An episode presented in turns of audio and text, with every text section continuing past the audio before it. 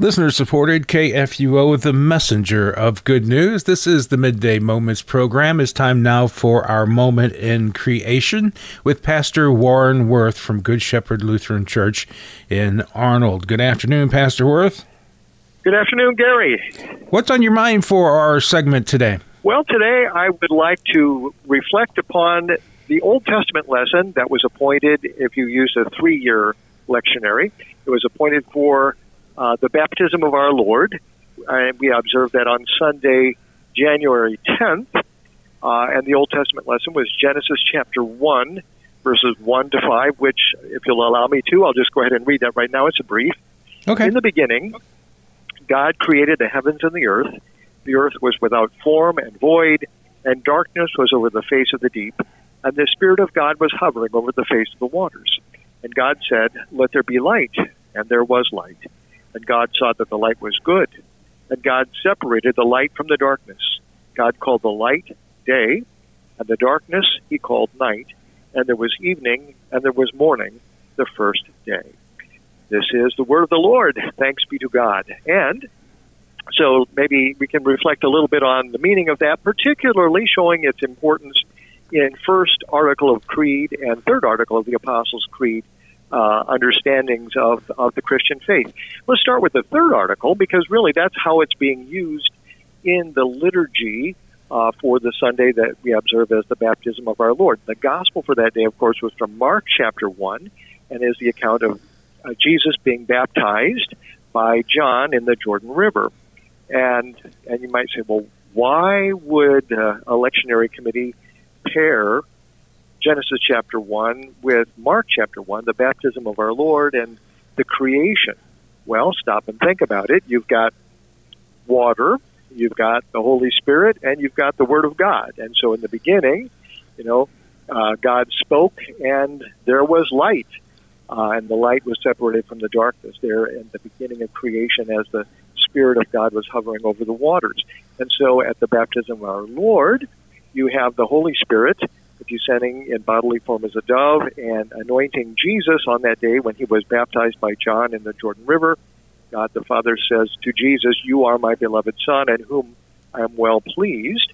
And so we see Jesus entering upon his full messianic work there as our prophet, priest, and king to to redeem us. And he goes ultimately from the Jordan River to Jerusalem, bearing our sins, uh, going to the cross to take our sins away, so that now you and I who are baptized into Christ receive the forgiveness of our sins, receive the gift of everlasting life uh, by grace through faith in Jesus, the Son of God, who loved us and gave himself for us. So that's kind of the importance there as you think about the Spirit of God that in the beginning uh, was there at creation and, and called forth light.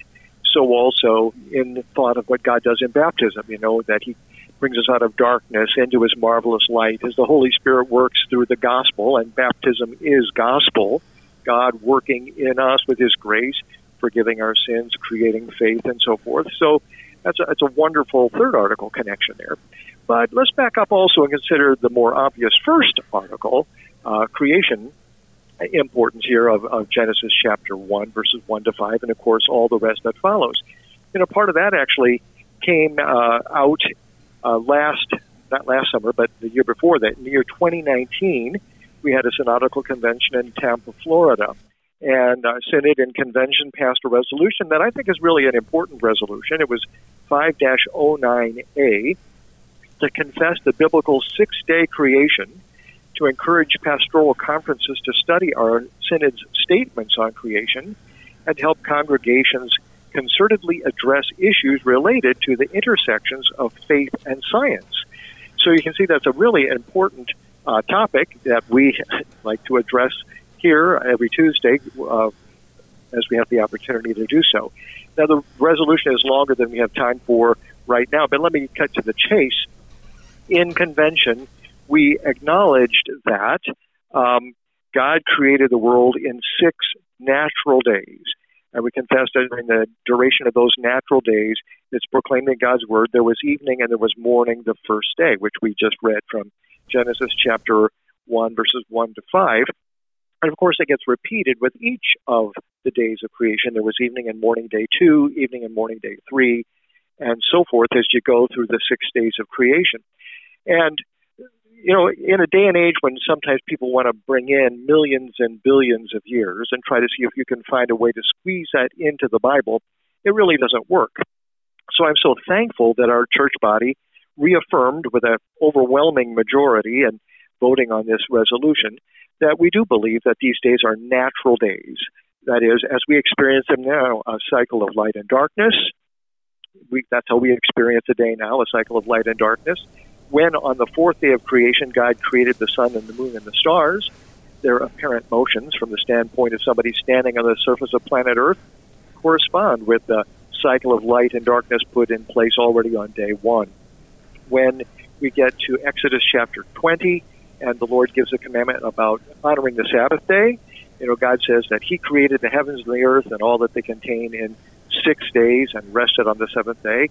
So man is to work on six days and rest on the seventh day. So again, you see that God's own interpretation of what he says in Genesis is given there in Exodus, and that we should understand these days as natural days, a cycle of light and darkness as we experience a day. We should not try to interpret them in a figurative way in order to get away from the idea of uh, the short period of time that is implied there.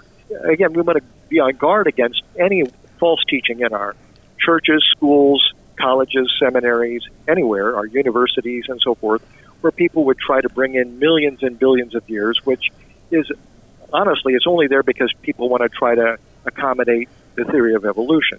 But if we are clear in what the Bible teaches, we realize God created everything in six days by His Word.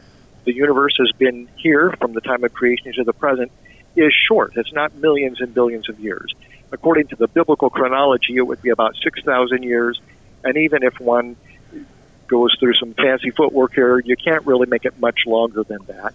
Uh, and we don't need to. That's the point. We don't need to. God's word is accurate, and what it teaches about creation and the time we've been here is fully trustworthy. And again, the same Holy Spirit who came to you in your baptism and brought you to faith in Jesus uh, brings you to faith that His entire word from Genesis 1 to the last words of Revelation of John are all true and correct. You know, Jesus affirmed what Moses wrote. The apostles affirmed what Moses wrote. We have no reason to doubt what Moses wrote in Genesis about creation, the fall into sin, the flood of Noah's day, and it all leads up to Christ, who was baptized for us and as our Savior went to the cross to take away our sins, rose from the dead on the third day, and gives us that gift of forgiveness and eternal life. That's uh, the work of the Holy Spirit working in us to believe what God says. Can you lead us in a prayer?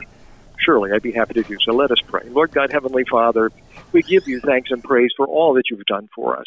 You created us, gave us our bodies and souls and all things, and you still preserve that. And also, O Lord, you sent your Son Jesus to be our Savior, who died for us and rose again that we might have the gift of eternal life. And your Holy Spirit in holy baptism brought us to faith in Christ, washed away our sins, and made us children of the Heavenly Father, heirs of everlasting life.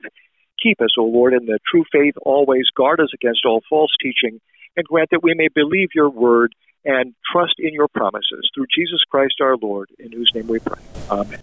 Amen. Thank you so much, Pastor Woerth. You are welcome. We are the messenger of good news worldwide at kfuo.org.